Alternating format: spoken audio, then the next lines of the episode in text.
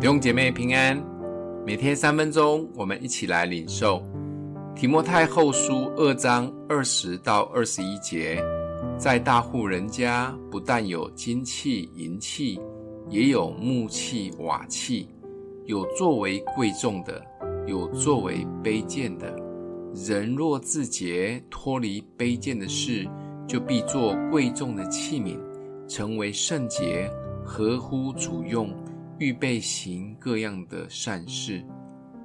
虽然保罗略略的知道自己在地上的日子可能不多了，再加上教会有一些很现实的人看衰也离弃保罗，对他真的是内外交迫的煎熬。但他一点都不以为意，甚至以自身的见证鼓励提摩太，要好好的思念基督耶稣的恩典。就可以刚强起来，不仅可以站起来，更要成为基督的精兵，也成为在主面前无愧的工人。保罗用了大户人家的比喻，有的人虽然住在大户人家中，却只选择当容易破的瓦器，很简陋的木器，非常可惜。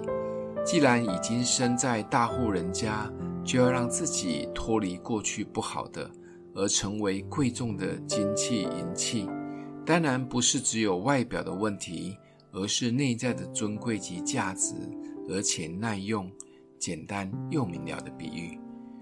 不管是成为基督的精兵、无愧的工人，金器银器，都是为了让自己可以在今生及永恒里刚强及站立得住，也是基督徒们要努力的。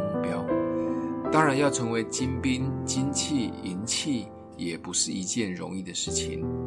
保罗在这里提供了几个要点来帮助我们：要常常感恩，专注基督，遵行旨意，百般忍耐，追求圣洁。在这五个要点上面来操练，本来软趴趴的人就会变成刚强的基督精兵。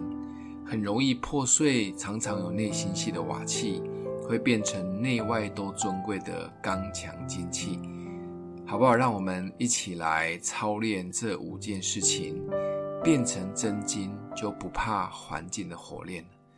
我们一起来祷告，让我们的父帮助我们常常操练保罗所鼓励的这几项，让我们成为刚强的基督精兵。